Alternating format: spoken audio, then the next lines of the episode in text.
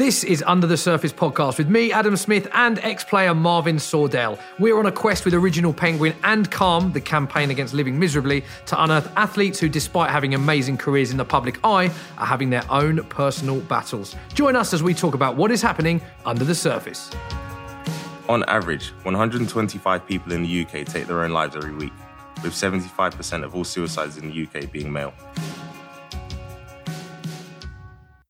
Marv, back for series two. Big guest today. Delighted to say, kicking off series two. I've got his uh, his stats in front of me. Former centre back for Leeds United, Newcastle, Real Madrid, Middlesbrough, the mighty Tottenham Hotspur, and Stoke City. He also played for England on eight occasions too. It is the one, the only Jonathan Woodgate.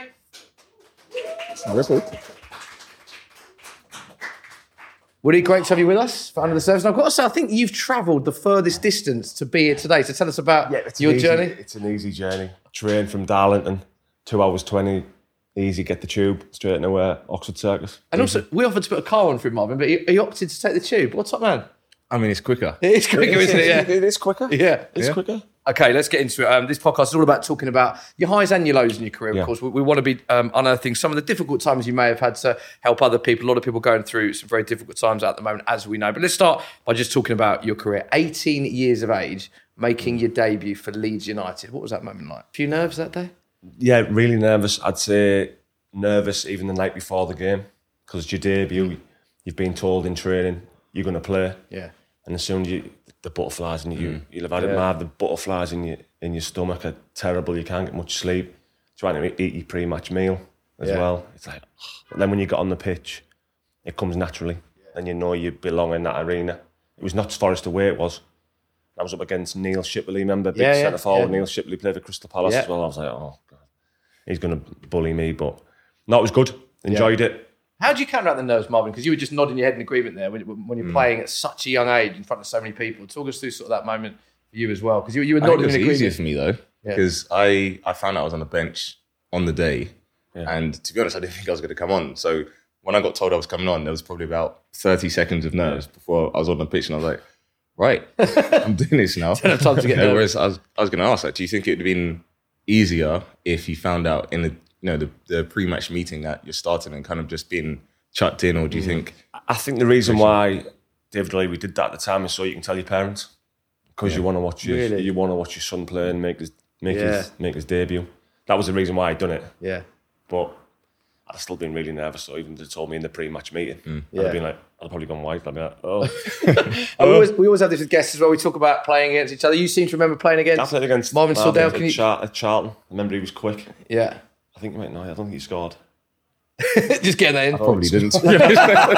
Good player, wasn't he? To be fair, would he? Yeah. top top player. Do you remember that occasion? Yeah, I mean, I you know I'm slightly younger, so I remember watching him play. Yeah. on many occasions, and you know I, I was fortunate enough to play against some amazing defenders. I mean, probably unfortunate, Yeah, actually. yeah.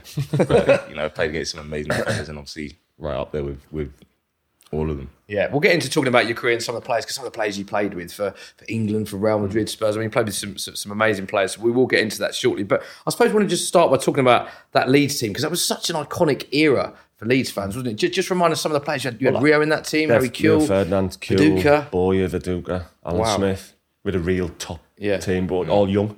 Yeah. So it was like playing with your mates. What was it like? What was the team spirit like? Was it? Was it? Yeah, it was every single school. day you, you're coming into training and you you're having a laugh Yeah. as well as as playing. I think that showed on the pitch as well. We the fan we loved the fans, they loved us, and Mm. we could really we found a rapport with the fans, and they could relate to us because we come through the youth system, most of us, Mm. and then got to play for the, the, the top team. Do you have a highlight from your time at Leeds? Leeds, I'd say debut. One Really? regret about so many players say that, don't yeah, they? So one many re- we didn't win any. We didn't win any trophies there.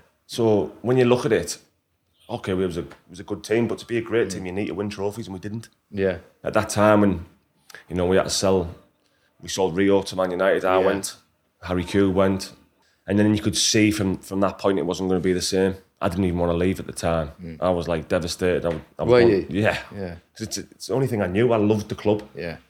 I, I came through the youth system there when I was 14 year old. So to get all the way up and to be told you've got to go or the club's going to go bust, Yeah. I didn't want to do it. It's interesting you're saying that you, you could almost tell that that was the sort of a, a bit of a decline. So how, how difficult moments were that when you're selling? I mean, you're talking about elite players like yourself, Rio Ferdinand, because the mm. fans must have been devastated. But how was that as a player at the time? yeah, tough because you want to be successful in your career, so you want to play with the best players, and the best players can get you to an, to another mm. level. So that was the the biggest thing. but they all started going. Robbie Fowler went, Robbie Keane went.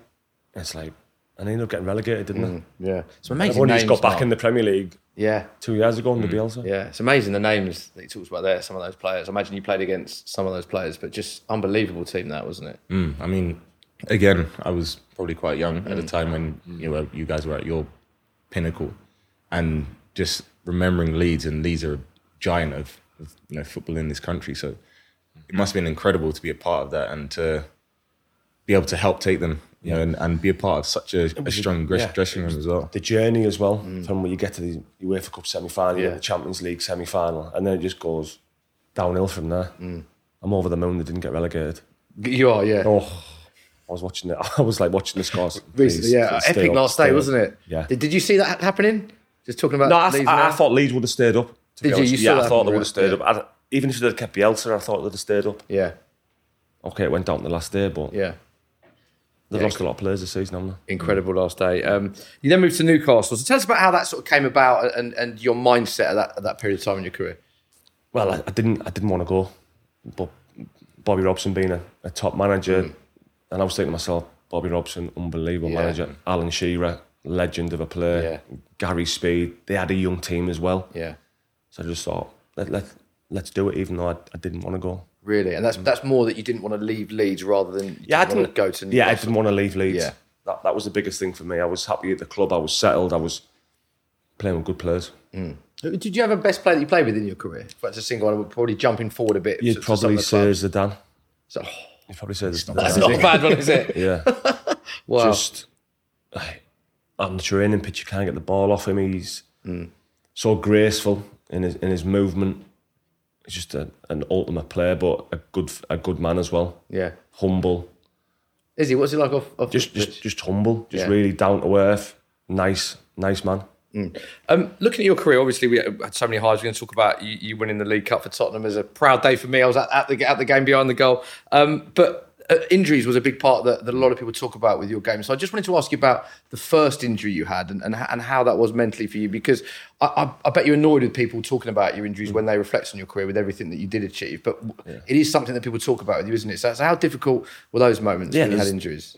When you have injuries, as a footballer, there's nothing worse because all you want to do is play football. And it seemed to be like a, a snowball effect with me. I'd get one injury, then that'd lead to another one. But it all come come down to my back. I had an unstable segment in my back, so even though I wasn't getting a lot of pain in my back, it was making me pull my hamstrings and my and my quads, and I had a lot of groin injuries. Yeah. But it was tough. It was tough to take, to be honest with you, especially knowing that you could give a lot more. And when you look back on your career, okay, it was okay, but it could have been so much better if I didn't have so many mm. injuries. Do you think you played a lot of games where you weren't 100%? I, yeah, hands down, most of them probably. Really? I used to sometimes try and trick my mind. If I felt my hamstring in a training session, I'd be like, no, that didn't happen. That, Really? that wasn't because I wanted to play that much. Wow. So I was trying to like work my mind to say he didn't feel that. Even though your nothing. body's telling you you can't play. yeah, Wow. I try and play. It's interesting because you hear, you hear the other side of it. Players, if, if they've had a slight tweak, might go off as a precaution. But you were the opposite. You never wanted to, to go off, No, I, even if didn't you were want, injured. I wanted to stay on, even if so. At Middlesbrough, I think it was QPR. Yeah. It was Ben Gibson's debut. Oh, I went, oh God! I went Ben. I said, you have to cover me here. I've, I've pulled my calf, this is during the game. You're This is during the game. Wow. so I stayed on till half time. But how, how's your I couldn't, performance couldn't, at that point? I couldn't handle. I couldn't handle the fans' groan of, oh, not again. Really? Like, oh, I'd be walking off, and it's not a nice feeling. so if you got if you tweaked your hammy, then for example in the 35th minute, Hmm. you would want to stay on Yeah, to get substitute at half time because you wouldn't want to hear the fans groan. Yeah. Really? Wow. What, what got That's you to that point? Was it just an accumulation of do you know what, injuries? right? I was embarrassed. I was embarrassed because my body kept on letting me down. Hmm. That was the biggest thing, the embarrassment of coming off. Oh, him again. Really? That was the that was the real one for me. So how many times would you say that happened in your career that, that you were playing through the pain barrier or, or that you'd stop yourself going off because you'd rather wait till half time or full Well, time? my last game for Madrid, against Arsenal in the Champions League against Henri. Massive game. Yeah, so the derby, I think it was the last 16 or something. So the, I remember then, oh, it was towards the end of the session, mm. I got a slight hamstring strain at the Right. back. Mm. So it's not gone, it's a strain. It's Just a little, yeah. I'm trying to kid myself, but I'm thinking to myself, this is a huge game. Mm. You, you, you want to play in this game? 10 minutes, and hamstring just went. I had to Really? walk, that was the worst walk in the world. Because I'd been injured that many times at Madrid. Yeah. I was running out of chances, if you know what I mean. Right. Mm. Because they're not going to keep you forever, either if you keep on getting injured. Mm. So, so that was your mindset in, in terms of wanting to play because you felt you had to play and you'd been injured a few times before. and You mm. simply had to start that game, even though your body was telling you you shouldn't have done. Yeah.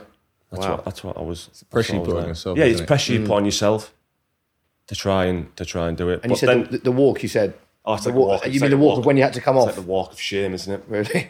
You walk off and you've got like ninety odd thousand, just you just want the ground to swallow you up. Wow. Did you can you relate to that, Marvin, with injuries? I know you had injuries with your career in terms of the mindset that Jonathan's talking about of playing through the pain barrier. Is that something that you did a lot, or were you the more cautious end of injuries? How, how did you approach injuries that you had? Probably s- similar, to be honest. And I think, but from a different perspective, because a lot of the times when I had injuries were just unfortunately at bad times in terms of I was maybe just on the verge of being out of the team or maybe just got back in the team. Mm. And you just think, I can't not play mm. because if I don't play, then then what's going to happen? Where is, you know, which direction is my career going to take? And if you if you come out, it could just be one game and then that's it. You know, your opportunity's gone. Someone's come in and they're flying, and then it could take month, take months to you know get back in the team or to rebuild trust in you. You know, as you mm. said, you know, Yeah. one of the biggest things is that you don't want people to look at you like they can't rely on you. That's Yeah. the biggest thing in mm. football. Trust, isn't it? Yeah. Mm. Can I trust him? And in terms of the day to day as well, I know so many players talk about the psychological side of it when all your teammates, I imagine a first team dressing room, you've got the camaraderie, the banter, the mm. friendship group. I imagine it's an amazing workplace to be at. When you're injured, your day to day, is it a case of you're just in the gym on your own with the physio? Is, is that it's- hard to take as well? That It's, it is, that's the most difficult part when they all go out to training and you're going in, in the gym and, and doing stuff. I remember in Spain, so I didn't I didn't know anything personally. I, knew, I knew Dave, David Beckham and Michael Owen briefly, mm. but they're all walking down to the training pitch and then you go straight into the gym. So I'm, I, I had to try and build relationships up with them, wow, but I couldn't do it when I was on the pitch. yeah, So I had to just get to like to try and learn the language. I had mm. to try to, to get to know them, make them laugh, make mistakes, speaking the language, mm. just to try and fit in. yeah.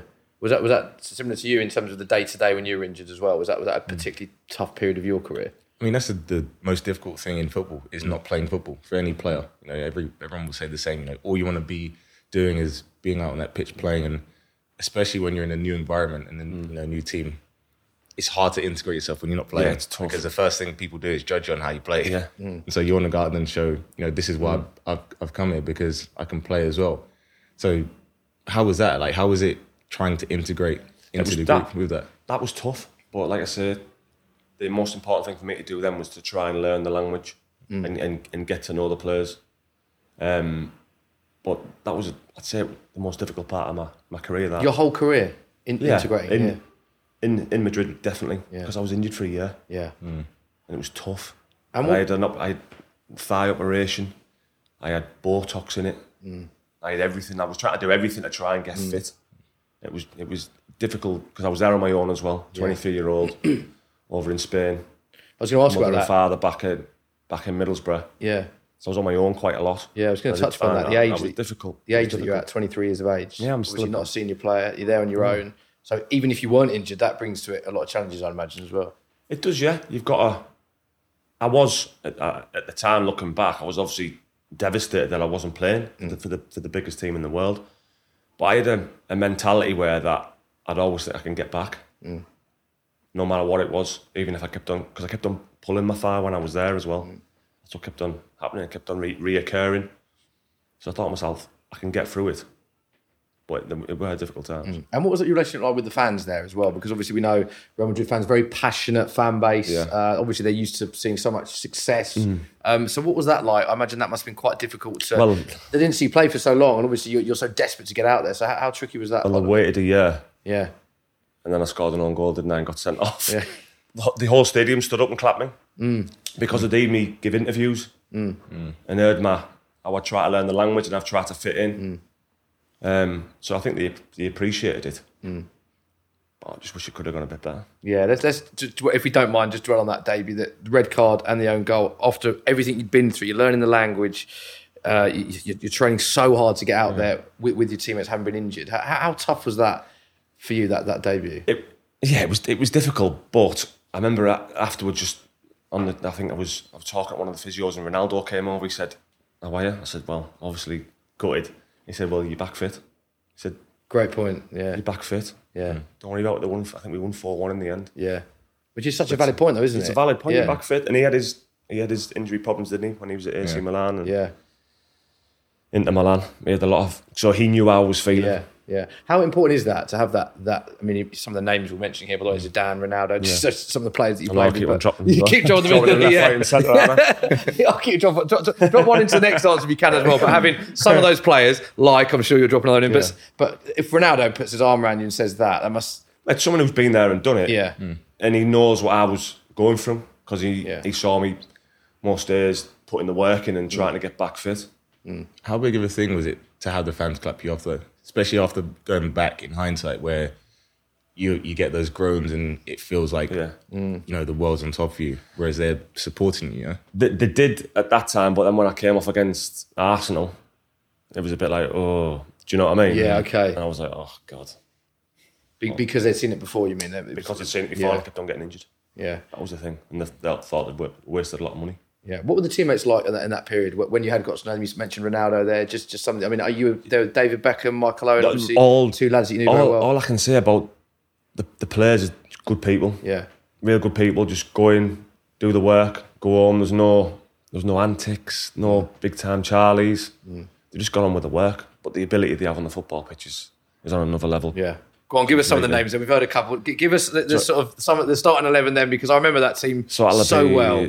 Carlos, Roberto Yeah, Carlos, Figo was there as well. Figo, Zidane, Bex. Beckham, Guti. Guti was some player. Yeah, a lot of people say Guti that. was- Is oh, underrated? awesome. You think was Awesome. Really, Left foot, brilliant player. really. One of the best. Wow. Hmm. It's not a bad team, this Marv, is it? Yeah. Yeah.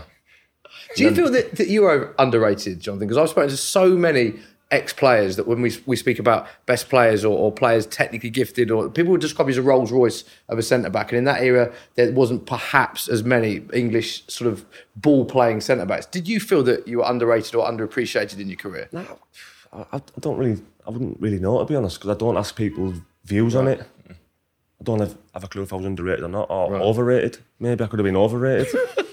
but I'll tell you over there in the corner. all behind the camera. I know he's a massive fan of yours. Um, but do you know what I mean? It was a time when a lot of, you know, we see now people are so good with their, their feet. It seemed like Jonathan was ahead of his time in that sense. He was a very ball That's playing, technically changed, gifted centre back, wasn't he? Football's changed a lot, and Mm. you, I mean, you probably feel like you may have missed the boat maybe in times as well, where even you know the outlook and the way we treat injuries has changed so much. So that may have been a difference as well. Do you think? Mm. Would you?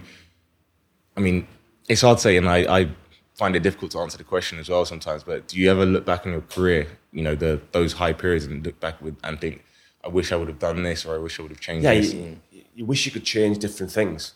Mm. But if I look back now and thought, bloody hell, I'd just get, I'd be, my mentality would be all over the place because there's so many things that didn't go right. Mm. Or like you say, your body lets you down in, in certain situations.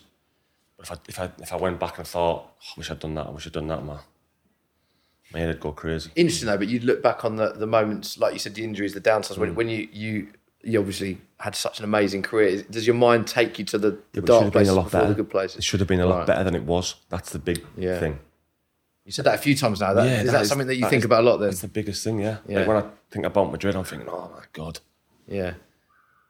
But body let you down. Do you put that solely down to injuries? You, it's just just Injuries. nothing you could Yeah, have because done. I know for a fact I could have played there. yeah, And I could have been a success there. yeah. But injuries, absolute killer. So how do you look back on your time at Real Madrid, Jonathan? Would you say? Oh, it's a failure. That's the one word I'd definitely use. Um, when you sign for probably the biggest team in the world, you want to go there and make a difference. Well, I, I didn't, to be honest with you. Um, didn't win it, didn't win any trophies there. Hardly played.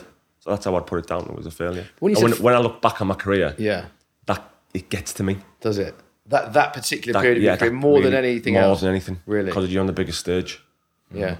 and you, and you, your body let you down. Simple It's as that. The injuries Yeah. just just Yeah. killed you. The way you look it. back at something. Did you not look back at any point and think, "I've signed for," in your words, the biggest club in the world, Real Madrid, putting on the iconic white shirt? There must be a sense of pride that you look back on that for you and your family at the time. It must have been incredible. Yeah, pride, brilliant. Yeah, but when you go one of them clubs, then you want to go again and win things, and and play. I didn't Yeah. play enough. Is it that what if feeling? You What if? Madrid? Yeah. Exactly. You see him winning Champions League. I think the the year I left, they won the Liga, Wow. and I was And remember, how I remember watching. feel? Because obviously it's your teammates. You just said that you Ah. got with them well. So Yeah, I'm not gonna lie. I was on- absolutely devastated. Were you? Because Yeah. I wasn't there. Yeah. I wasn't there. But what I did, I got back fit eventually. Yeah. Because I had the season for Middlesbrough where I played really well and got back in the England squad. So Mm. one thing with me as a player, I never give up. I always kept on going. I always looked to try and find something Mm. um, within, I'd say. So you said, "What if?" So I'm going to ask that question. What do you think would have happened had you not had injuries at Real Madrid? When you came back and, and you got over that, Hmm. if you were injury free, do you think your career would have taken a completely different turn? Yeah. Yeah, definitely. I'd have won the leagues. I'd have won a, probably Champions League. But it's what ifs, isn't it? Ifs and ifs and buts.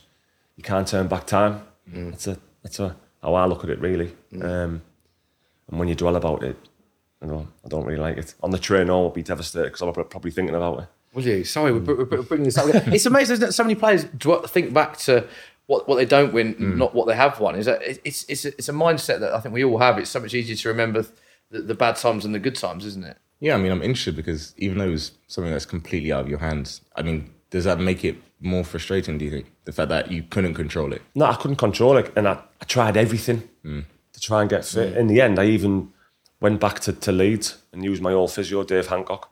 Did you just because you wanted to just try absolutely everything to get back? Everything. Yeah. And he got me back fit. Yeah. from from, from that period. Because I think in, in in Madrid I was doing like a, a thousand sit ups a day, like trying to strengthen all my core and my back. And I'm thinking to myself, a thousand sit ups a day. But Must only good got, abs only got a six pack. Had a six pack. Cheese grater six pack. Got any photos? We'll put the we'll put Yeah. the video. We'll put it on the video edit of this. a thousand sit-ups a day. Yeah, That's- every single day. every single day. Yeah. Wow.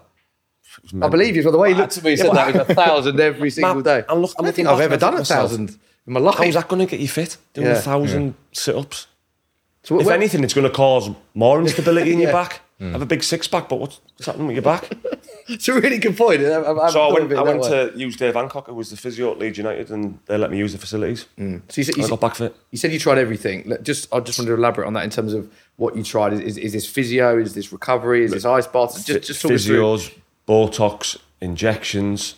Then I had to get the operation in the end. Mm. There was there was one time the they brought this this this fella over. He said he could get me fit. He wrote to the club. I said I can I can get him fit, and he put some grass on my leg. He boiled some grass in a pan, put it on my leg, wrapped in cling film.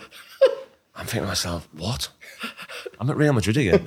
I'm going from grass on me. Do you know what I mean? Who's Should this I- fella? I don't even know. He looked like Captain Birdseye. So you're basically saying to me you got that desperate your situation with injuries that Yeah. some random bloke who looked like Captain Birdseye rang you up, said I'm going to boil some grass said, "I can do and this." put it around your leg, Yeah. and you said yes out of Try desperation. anything. Any other strange stories like that? Was that, is that the one? No, sticks that's that's the peak. If they get strange, then mind? any, any, anything you can relate to with that, Marv? not in the With slightest. injuries? No. But, I- but then I'm thinking to myself, in my mind, thinking, do they think it's all in my mind? Hmm. Do they right, think right. I'm not really that bad? Yeah. If something doesn't Self-doubt on, on the scan, do you know what I mean? If you get Yeah. a scan and Right. nothing's showing, they're like, well, you're all right. And I think to myself, well, I'm not hmm. because I can't run. I can't do different things. Yeah. Then I'm thinking psychologically, do they think I'm deluded or, mm. and this is why I try in this? Yeah, yeah. Well, Yeah, the self doubt creeping, and then Yes. in terms of like you, the way you look at yourself and your body. It's not like it's what's his opinion of me? right. What do they think of me? And how, how important is that for you? That was that yeah, a big thing? huge. Yeah, because I was, I'm there on my own, aren't I? yeah. Mm. So that was a that was a big thing for me. What does he think of me? Does he think I'm soft? Does he think I'm lying? Because I generally want to get fit here, Yeah. and I'm and I'm not getting fit. Is, is, is this stories? Have you had anything like these with, with te- not yourself maybe, but teammates that, that, that go to any lengths? Because that's quite an extreme length to go to to To be honest, overcome injury. Players will go to any length to Really? get back on the pitch. No, they'll they'll push themselves to the limit. You know, seen people with as bad injuries as you can imagine, and they'll find a way to get back as soon as possible. Mm. and it's normally the physio or coaches who are holding them back because you know they one lead one injury leads to to three injuries because mm. you you know your body's not ready in general. Not just maybe it might be a knee.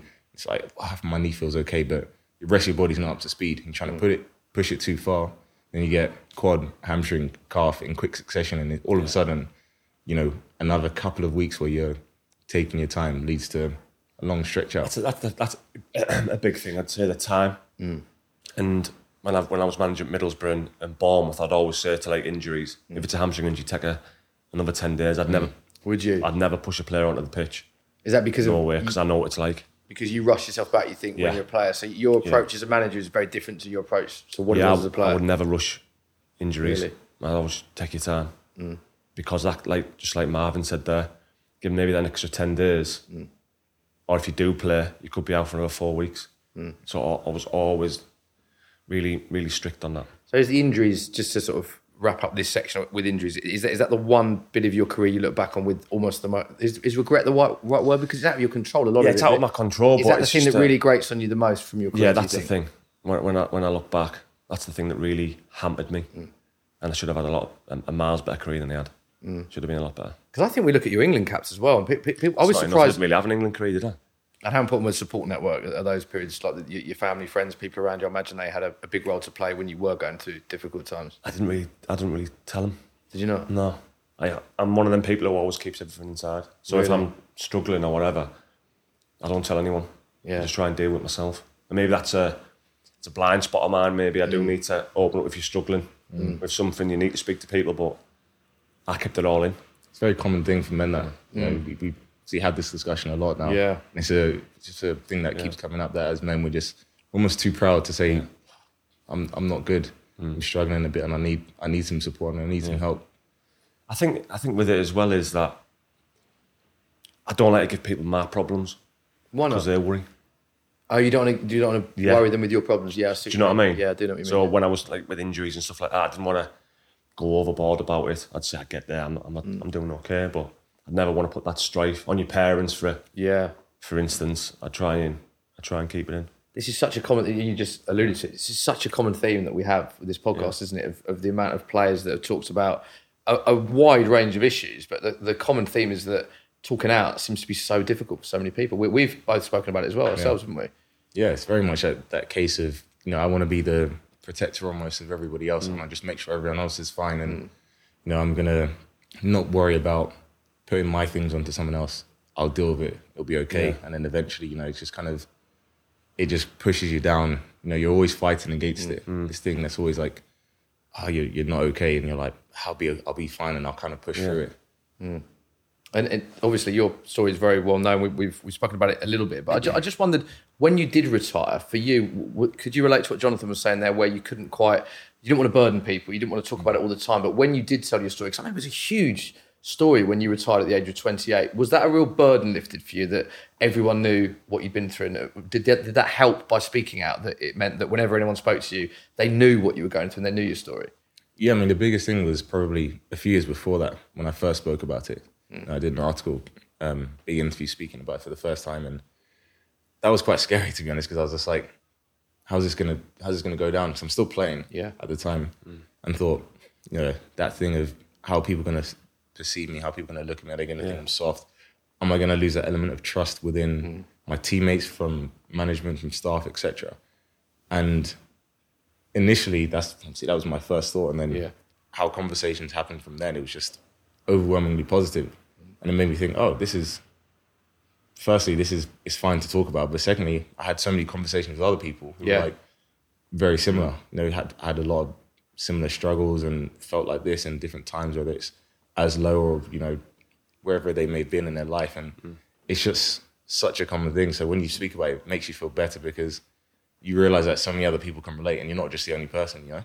Mm. That is the thing, isn't it? By speaking out, I mean, by you doing this, talking about injuries, I'm sure there's younger players, talented players, that are thinking, "Oh, it's so nice to hear. This is, this is, mm. I can relate to this. It mm. must help so many people." It's a common theme that we have by talking. It's actually a brave sign, isn't it, to talk Yeah, about that must have been so brave for. Yeah, for for Marvin to do that. I mean, I could never have done that. To be Really honest, You could have done, I'm sure. yeah, but it's, you've got to be so strong mentally to do that. Did you remember when Mar- Marvin's story came out? It was a huge story, wasn't it? And it was Yeah, uh, massive. It was the, a very courageous thing to, to do, wasn't it? That's what I mean. Coming like talking about it is the hardest thing to do, Yeah, isn't it? yeah. And full credit to do that. Yeah, no, well said. I totally agree. Um, we're going to talk about. Um, I think I'm quite fascinated to know how it's changed uh, you as a player to you as a manager, which we're going to talk about um, shortly. But obviously, still talking about your playing career. Um, something very tragic happened to one of your former teammates when you're playing. We all remember Gary Speed, phenomenal player, and, and from everyone that spoke about him, a phenomenal person as well, by all accounts. Yeah. It must have been so difficult when you heard the news um, that, that he'd passed away and, and taken his own life. How, how, how difficult was that for you and your teammates? Because it was just such a horrible day for football and for, for everyone involved, wasn't it? Yeah, it, it wasn't.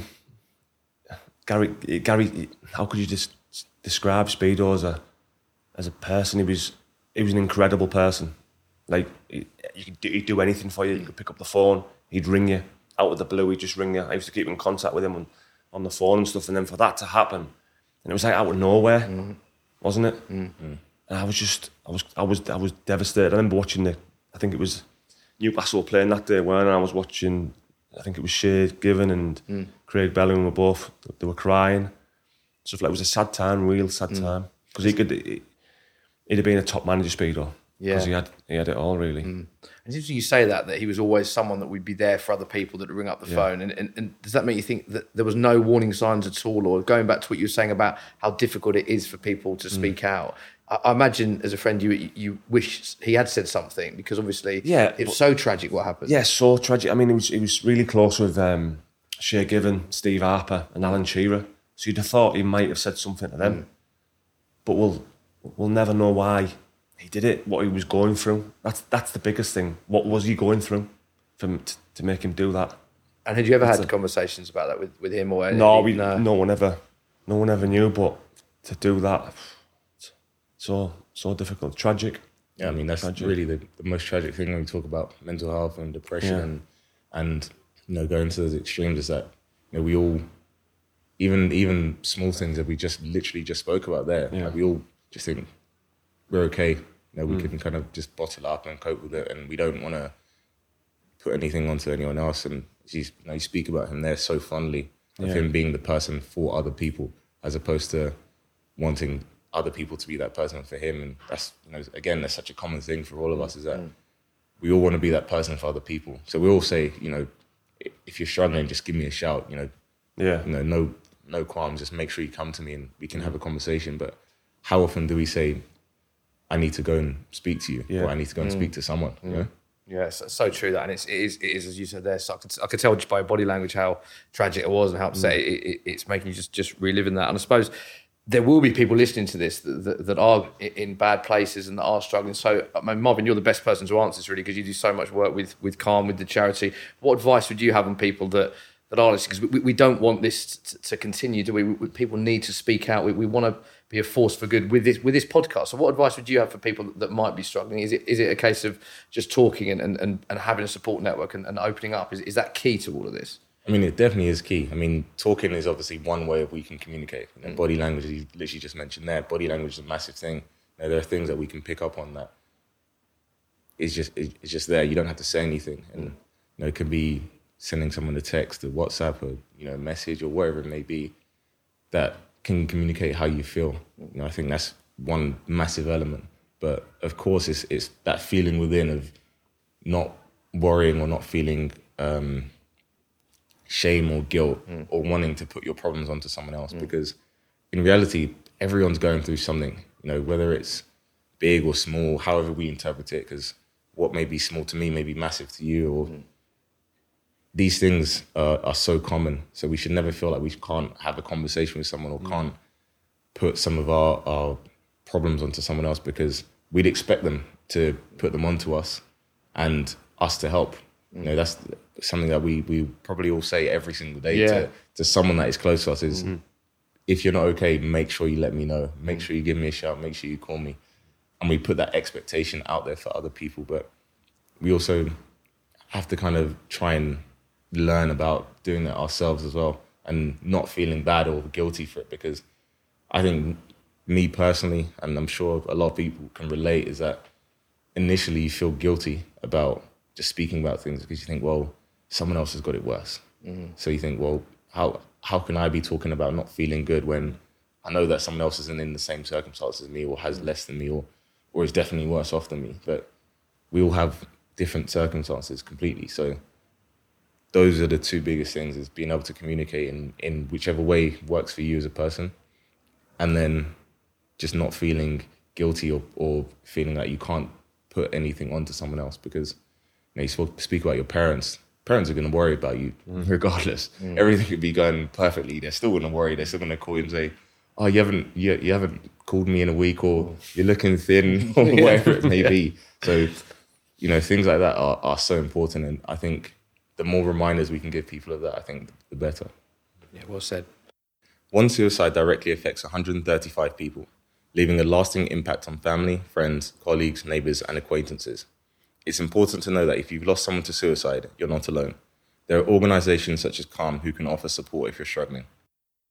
Yeah, well said, Marvin. I think it's so important to talk, and obviously, there's so much support available through Calm, which is Campaign Against Living Miserably. I know that you do a lot with the charity; it's a fantastic charity, so there is support available. Uh, Marvin, we've got to talk about Tottenham for a bit. Is that all right? We've got ex Spurs player here. Well, we have to, yeah. you knew I was going to quote by this in. Uh, Woody, I was there at Wembley Stadium when you scored the winning goal, man of the match, lifted the trophy. It's actually, I think, Marvin, you sort of reminded me of this and walked in. That's actually Spurs' last trophy still. That's Um, a scary thing. That is scary, isn't it? But I'm not going to dwell on that side of it. I want to talk about that day because I had a great day out. I thoroughly enjoyed it. Um, what was that like for you? Scoring the winning goal, man of the match, perfect day, wasn't it? incredible feeling. It was like I remember scoring. I remember running back, just thinking it was the best feeling I ever had. Yeah. It- the feeling of scoring that goal to win, to win Spurs the cup was an incredible feeling, and all the, all the stuff that I'd gone through with mm. injuries and stuff like that to really do that, I just felt like I'm back.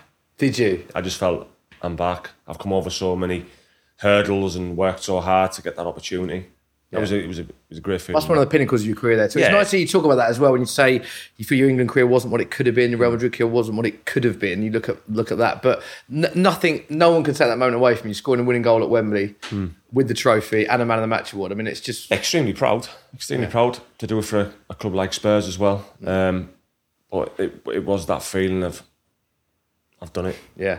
kind of thing. Can I just say as well about that partnership? Spurs fans loved that partnership, Woodgate and Ledley King. But it, it was you, you, you touched on it earlier. Two players that didn't train all the time that had injuries, so, but together um, it just worked, didn't it? And you had Michael Dawson as well. There's a, Yeah. lot, a lot of good players. I think we could we both read the game really well, and we could both play with the ball. Um, we'd be lucky as well to have two forwards in Berbatov and Keane. Oh. and we're incredible partnerships, so it helps when Yeah. you have that. But going into that game, we weren't favourites No. against Chelsea. Chelsea were favourites. Chelsea were a good team, but we thought on our day we could have beat anyone. Yeah, it was a tight, tight game, wasn't it? That one. One one, they went one 0 up. Yeah, They went one 0 up and two one extra time, wasn't it? yeah. Great feeling. Um, I wanted to talk about how it changed from Jonathan Woodgate the player, to Jonathan Woodgate the manager, and how how the dressing room environment's changed. Because you said earlier on in the podcast that it wasn't something to, to talk about if you, you kept things sort of bottled up. So, so how's football sort of developed? Because you must have seen a lot in the game. I think I think when, when when I was playing, if I was a 19 year old kid or a 20 year old kid, and I went to see the, the manager at the time and said, "I'm really struggling mentally," I think he'd just look at me and think I was probably soft Really? or And is, is that any manager? You're not you're not picking one manager. no, I'm not. I'm that- not. That's just the mentality that, existed. There. Yeah, Yeah. I'm presuming. Yeah. By the way, I, but Yeah, now course, it's a, it's a it's a different ball game. If I had a player coming to me and said I've got problems, Mm. it'd be it'd be serious. You'd, you'd contact everyone. You'd get all all the people at the club with experience. You'd make them mm. known about it. But that's a um, good thing, Marvin, isn't it? It goes back to what you're saying is that earlier, people struggling to talk. When when you hear that from someone that's in the game as a player and a manager and how far it's gone, that, that's only going to help people talk more, isn't it? Hmm. I mean, you probably use your experiences, you know, everything that you've been through and think, I wouldn't want someone to be in that hmm. position. Hmm. And do you take that on as a manager now, thinking, I don't want these players to have to feel how I felt at times? Yeah, you just want players to be happy. That's mm. why I want my players to come into training and be happy. And if they're not happy, come and speak to me. Mm. I did. I did. I wouldn't say I did it all the time, but I, I did. If, if I was speaking to one of the players, and have a quiet word with them, say everything, mm. everything okay, life at home, things like that. Because if a player's lost form, what is it down to? Is it down to they're not preparing right, or is mm. it down to the mentality, or mm. are they having problems at home? Have they just split up with the girlfriend? As one of the parents passed away, or a, or a relative just passed away, because you, you don't always know what's going through a player's mind. So it's important that you you speak to your players and, and you check how they are. Mm. Just, just just little things like So you must have seen the dressing room come a long way then. Was that a, a commonplace when you were a player then that people just wouldn't talk about it? I mean, you didn't you didn't have chats about mental health, say when you were a player. It, was that was that the same with other players? It just, just wasn't spoken about.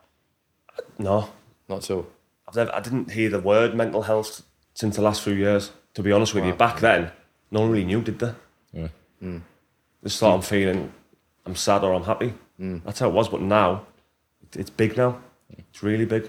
You take that responsibility on yourself now as a manager to create that environment that people can come and speak to you and have that conversation? Yeah, I, I always say to my players, my door's always open. Anything you need or you want from me as a manager, come and see me. If it's not football related, if it's personal stuff at home, mm. come and see me. I've got experiences and, and different things, and I'll always, you can talk to me. Mm. I'm not gonna, I'm not gonna judge you. I'll always try and help you. Class, love that. Um, and of course, one of the clubs we haven't spoken about, your boyhood club, Middlesbrough, went there as a player, managed there, obviously lived there, very fond of, of the area, the town, the people. So getting the manager's job, uh, that, that moment in, in your career, that must again must have been an Yeah. incre- incredibly proud moment. Dream job. I was supposed to be going actually to the Champions League final, Liverpool Spurs on that Yeah, day. I remember it I well. had to do the interview. Wow. So my missus went with my son. But yeah, dream job. I mean, it was gonna it was gonna turn that job down. Yeah. It's your hometown club. Didn't got a plan. Didn't didn't didn't work. Um, I got a lot of abuse by the fans. Probably one over there. He's just looking at Online producer stuff, Paul who's like behind real, the like, camera. Real, like I'm not intellectually clever. Mm. Quite basic, and I'd get called a hell of a lot of names. Fake, he's this, he's that. Mm. Um, you can't talk properly. That's what I'd get. Does that make it harder because it's your own fans, You- it's your club, to be honest with played you- there, you supported them, you, you lived there? Does that make it extra tough Yeah, it does. And I lost a bit of confidence, to be honest with you. as a person? Yeah, Yeah. I didn't have. Not as a manager, but just, just generally as just, a just as, a, as a person. And I've started, um, what's helped me, I've started doing a lot of the, the radio work now for, Yeah. for Five Live, and that's really helped me get confident again. So that, that knocked your confidence more than, than, than sort of playing and stuff. Um, Yeah, that was that, that, did it. that, that was tough. Was tough, and you got a lot of abuse online. Do you know what I mean? If you if you shot so much mud, some of it sticks, isn't it? Mm. So Yeah. So great job that you got. Obviously, dream job you described it as didn't quite go to plan. And I suppose was it tough with the whole COVID period as well? Was it was that a time that, that COVID was was the first lockdowns was were coming in? It was just after that, it was was it? the start of it. Just the start, It was yeah. the start of it. I remember we played Charlton, beat, beat them one 0 Hmm. I remember previous to that, though, I had a meeting with with the chairman and my staff and chief exec, and he said, "I got one thing to say to Jonathan." And he said, "If we re- if we get relegated, Hmm. you're getting us up, and if we get promoted, I mean, so if we if we stay in the league, we're going to rebuild. The seven players out of contract, and, and you're going to rebuild it. Perfect. Anyway, went into COVID, Hmm. come out of COVID, got beat by Swansea three 0 Two days later, I'm sacked. You lost your job. Yeah. When you got told you were no longer going to manage the football club, how difficult a moment was that for you in your career? really difficult. I was I was devastated. You know, it's your, your team you supported as a kid, played for, and, and then I was the manager, mm. and it was the perfect job. Absolutely, but telling my kids was the hardest thing because my son just burst out crying because he was a, he was a Middlesbrough fan. That was really really tough. I was embarrassed as well. I was embarrassed that I'd, I'd lost my job so early on in my management reign. I mean, if your first job doesn't go to plan, Mm. it's it's highly unlikely you're going to get a, a second one. Mm. Luckily enough, I I did, but just that that feeling of you know not not being able to, to do the job which you know you could have done. Yeah, and, and- and That was probably wanting to do it so And much wanting to because do it's it. your club, and any any job that comes after that, it's, it's mm. not Middlesbrough for you. So that, that must have been particularly tough. Yeah, but like looking at all the players you were going to sign, trying to build, looking at next season of like seven players out of contract, how we- what you can buy and what you can bring in. Mm. The chairman said he was going to back us in the in the summer. Didn't get to that point, but yeah, I was I was absolutely gutted. It was a it was a drive home that I can't remember getting home. Really, I cannot remember getting home. I was just on autopilot thinking, what has happened here? And it's interesting you say the difficult part telling your son because these are things that we don't even think of on the outside. You just hear you've lost your job, new manager comes in, you go to Bournemouth. It, you don't think of the day to day in terms of how your, your son feels and everything like that. And What it was a blessing in disguise. It was COVID at the time, hmm. and he didn't. He wasn't at school. right. But I'd have been, I'd have been terrified of him going to school, maybe getting bullied or whatever. Your dad's lost. Your dad's this. Your dad's that. Because all the kids are Borough fans, aren't they? Mm. And kids these days can be quite cruel. Mm. So I was quite fortunate that he was he was off school at the time. So how did you sort of overcome that? You said it's one of the, the lowest parts of, of your career you've spoken about before. it- you said it was the dream job, speaking to your son who was crying. How, how do you overcome that and, and put yourself in a positive state of mind? you dust yourself down. And I just think to myself, you can't cry about it now. Mm. You've got to get on with it. It's only you can move on to the next level. You've got to have the right mentality now. You write down what you did wrong, what went, what was good, what was bad, what could you do different, little certain things, and then you just, it's gone. Mm. That's that's how I try to deal with things. It's it's done. It's water under the bridge. You've got to move on from it. Do you feel you did have it hard there, considering all that you said COVID was just starting at that point? You had players out of contract. It was more than just managing on the football pitch. There was a lot of issues you had to deal with. Would that be fair to Yeah, say? there's definitely a lot of issues, but you still need to do better as a as a as a manager. I Still, there's a lot of things that I could have done better, um, and a lot of things with, like you say, with out of, seven out of contract, senior players. You know, quite a few injuries to good players, and having to get 18 million back in the kit is not easy. But you still need to do better. It's amazing how honest you look back in your career. Like you were saying, your England career, you described it as almost non-existent, even though you played eight times for your country. Real Madrid, you played for Real Madrid, but you said, "What if?" You're looking at Middlesbrough, said you should have done better. Do you, do you think you're quite harsh on yourself because Nah. in this country, you are considered one of one of the centre backs in Premier League era. Lots of former players we speak about talk about you with such glowing praise. Do you, do you feel that you are quite tough on yourself? I think I am, yeah. Mm. But I like high standards. That's what it boils down to, having high standards. Um, when my son's playing football, I try not to, be too harsh on him, to be honest. I try to be more positive with him. Right. Um, but yeah, that's just me as a person. I've always tried to have high standards. I've always tried to be the best as I possibly can be. That's how I, that's how I look at it. I've done as well as I, well as I could, and that wasn't good enough in the end. Do you enjoy managing? Love it. you want to Love it. get back into? it. No, yeah? I love it. Yeah, I love I love being a manager. I love coaching players. I love dealing with players. I love the pressure. I, I- Lo- love the I pressure. love the pressure. Yeah. Do you? Really and in terms of pressure on match day, training days, just every all day, of it. every every day. We used to do a lot of media as well. That's the only. you don't like that bit. Yeah, I don't, I'm getting better at it. I'm getting think better. all at right. it. It's- it's I'm getting better. great at it. pod. Yeah. I'm getting better I at it. wouldn't. I would never have said otherwise. No, I wouldn't. Have, I wouldn't. You didn't strike me as someone who doesn't like the media. No, I'm getting better.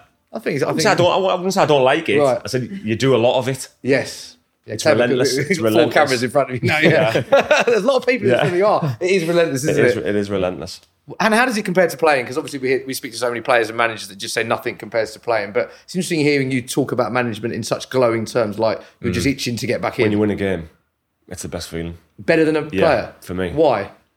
because you've done the job. You, you're the Right. manager of that that group of players. Yeah. it makes you proud. Like when you win, when you win on a Saturday when you're a player, yeah, brilliant, yeah, done. Next Faces, yeah. Yeah, whatever, yeah. tall, tall trees. and then as a, as a manager, it's just the it's the best. It's like pure euphoria when it when the Yeah. the whistle goes and everyone says, "Oh, you need to be same if you lose, if you if you win." That's Yeah. that's that's tough. So That's I tough. imagine if, if it's more of a buzz when you win as a manager, is it is it harder when you lose as a manager as well? when you, when you lose as a manager. So just say if my wife's got friends around or whatever, yeah. She knows that I ain't going to be sociable. So Really? just- oh, you, So hang a minute. What, what if your yeah, wife's yeah. got mutual friends round? So you've got uh, wife and a husband. You're both mates with them. They're coming No, round. no, no, no. You've just lost a game. Uh, How does that Saturday night go? horrendous? no, seriously, horrendous. Really? Yeah. It's what happens? Talk me through it. I don't talk to them. I just walk. I just I walk through the kitchen and walk into the room. I won't. I just like So if me and Marv are mutual friends with you and your wife, and we came round. blanket. They'd know straight away. Really? Know straight away. Wow. That's how it is. But then you've got to go into training the next day. Yeah. You've got to be a drama teacher. You've got to walk around with a smile on your Mm. face, positivity, even though inside it's That's that must be gut tough. It's tough, Yeah. but you've got to you've got to do it, haven't you? It's on your mm. shoulders, isn't it? Like Yeah. being the person, because as you said, it probably feels more so because you're the one, you're the one that's driving that. So mm. when it's not going well, mm. it must be tough to then turn it around and go, I have to find a way to make everybody else pretend at least that it's okay. That's exactly what you've got to do. And you can't You're go to able to faces either as a control. manager, can you? What's that? You can't go to faces either as a manager. you can't even enjoy it, but he's not really selling management to you, Marvin. You think it's a lot of. It seems seems like from the outside, there's a lot of pre- pressure on the management side, doesn't it? It is, but you know, um, it sounds like it's what you're made for. Yeah. It sounds like what you are most passionate about. Just the way you, you speak in comparison even to playing. You know, you don't. It feels a lot more. You feel a lot more freer when you're speaking about it. You need the right opportunity as well. So Middlesbrough didn't go to plan. Bournemouth had done, done a good job at Bournemouth. Yeah. Um, so then you just have to wait for the right one. Yeah, let's talk about Bournemouth as well, because obviously Middlesbrough, you had that, that attachment as your club. Bournemouth, Yeah. you went in, did a really good job at Bournemouth. Seems to have a good relationship with the fans, but again, you had all the COVID issues were there. So w- was that again a, a job that I imagine you thoroughly enjoyed, but there was a lot of circumstances that, that were tricky to manage as well? Is Yeah, well, I didn't under, I didn't enjoy it at the start because Jason Tindall brought me Yeah. down, and two days later he gets sacked, and I'm asked to step in. Mm. I didn't enjoy that at all, and that was difficult. Uh, didn't know any of the staff, so you can imagine I've just gone down, didn't Yeah. know anyone, so I had to get to know them quick. I had to get to know the personalities, Mm. not just the coaches, secretaries, chefs, kit men. Yeah. you have to with So imagine football club, you've got to man- you've got you you've know, got to yeah. manage everyone. Yeah. you've got to manage everyone. So that was interesting, to be honest with you. But enjoyed it towards the end. Really, really loved it. And how tough was that? Obviously, logistically, just from, from the map, you, you I and your family based further away. No, exactly. You're family based in Middlesbrough. It's, Yeah. it's the opposite end of the country. So, did they come down with you? Were you on your own? How, They come how down that? for the first six weeks, Fine. but then I found I found that really difficult being away from my kids Yeah, and my wife. That was that was tough. I got my son was been eight, my daughter had been four, wow. and I wanna I wanna spend time with my family. Yeah. I don't want to be away all the, all the time, and I really did. I struggled with that. How did you deal with that? How did you sort of overcome that? We, Just, when I got a day off, I just I drive home. would you? Yeah, because I'm missing that much. Yeah. Yeah. I love being with my kids. I, I really do. Yeah. Um, and I want to create a life. Mm. I want to remember me. Do you know what I Mm. mean? And all the good things that we can we can do together. Mm. I want to be part of their childhood growing up.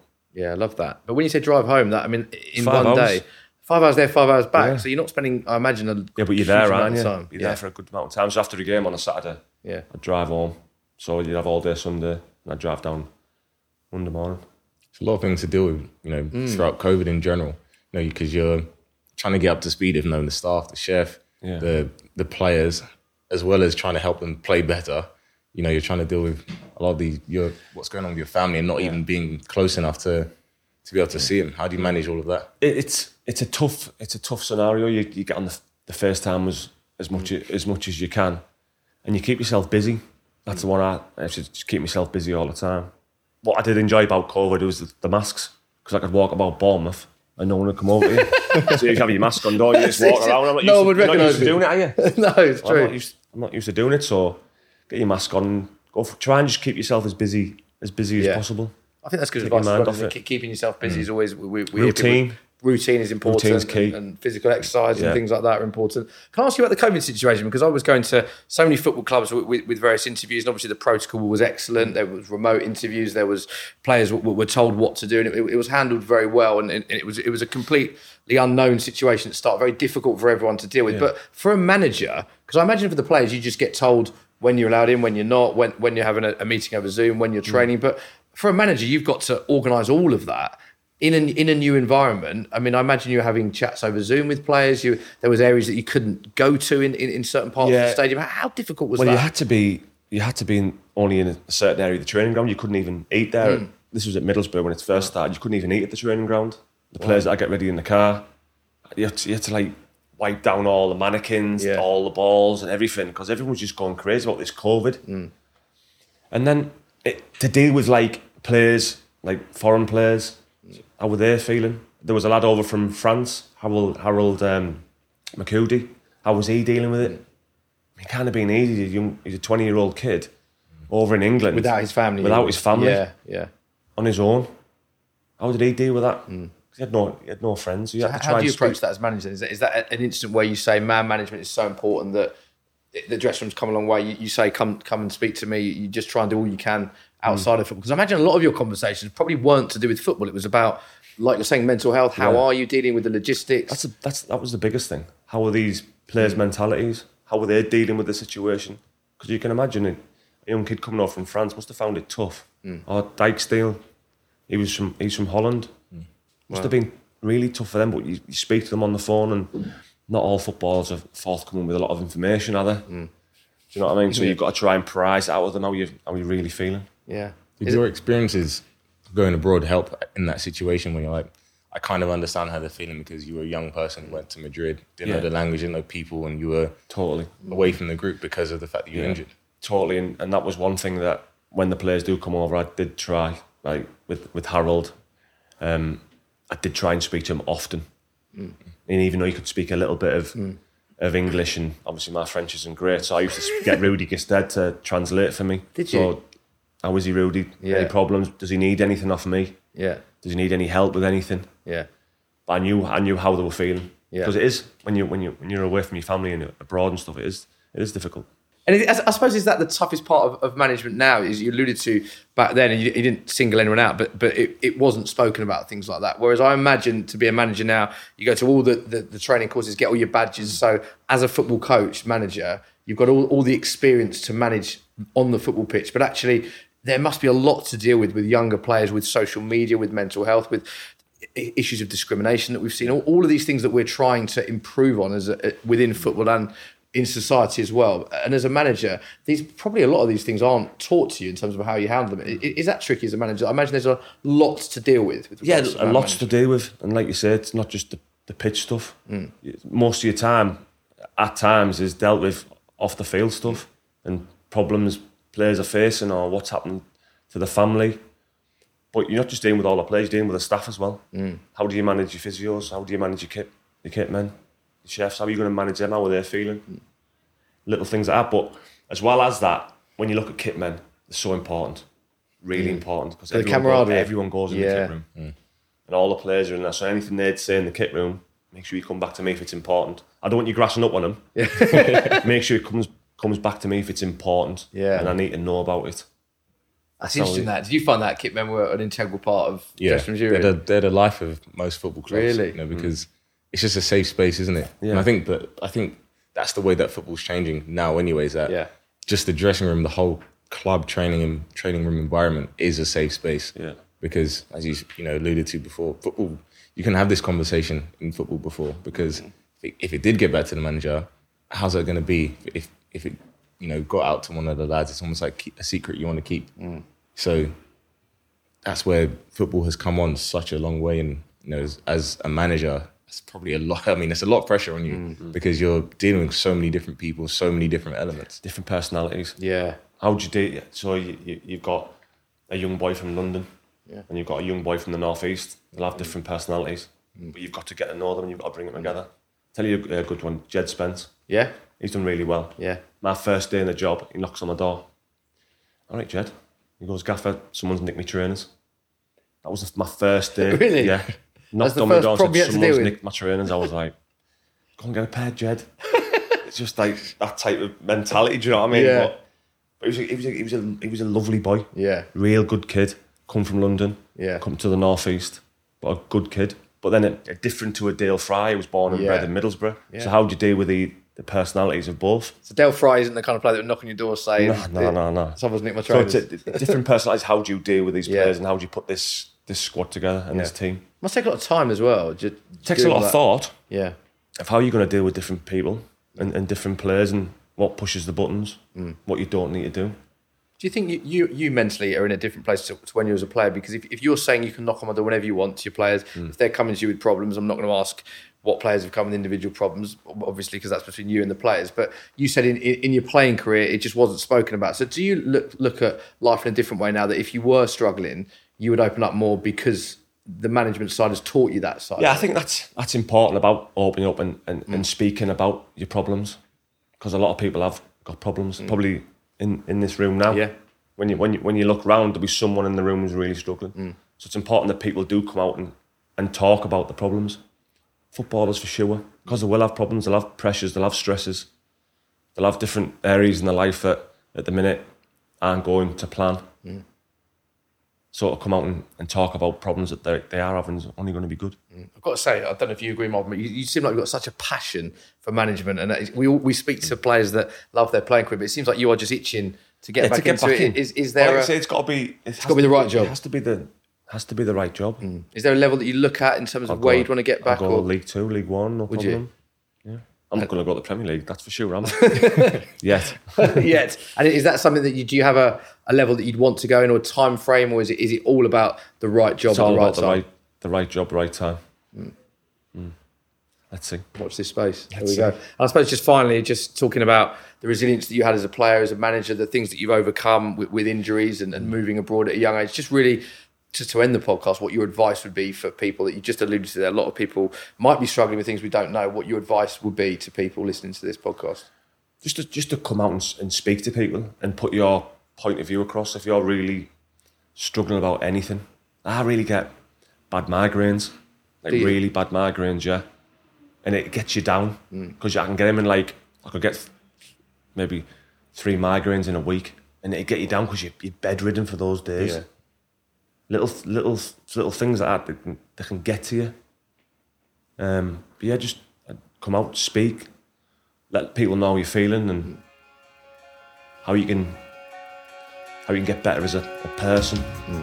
Little, just little things. I think it's great advice. Marvin, brilliant to have Jonathan on the podcast, wasn't it? Absolutely, yeah. Absolute legend. Always a pleasure to welcome a former Spurs. And I think um, top player we know, but top person, I think your words will help so many people. Thank you so much for coming on, mate. Cheers. Thanks very much. Thank you.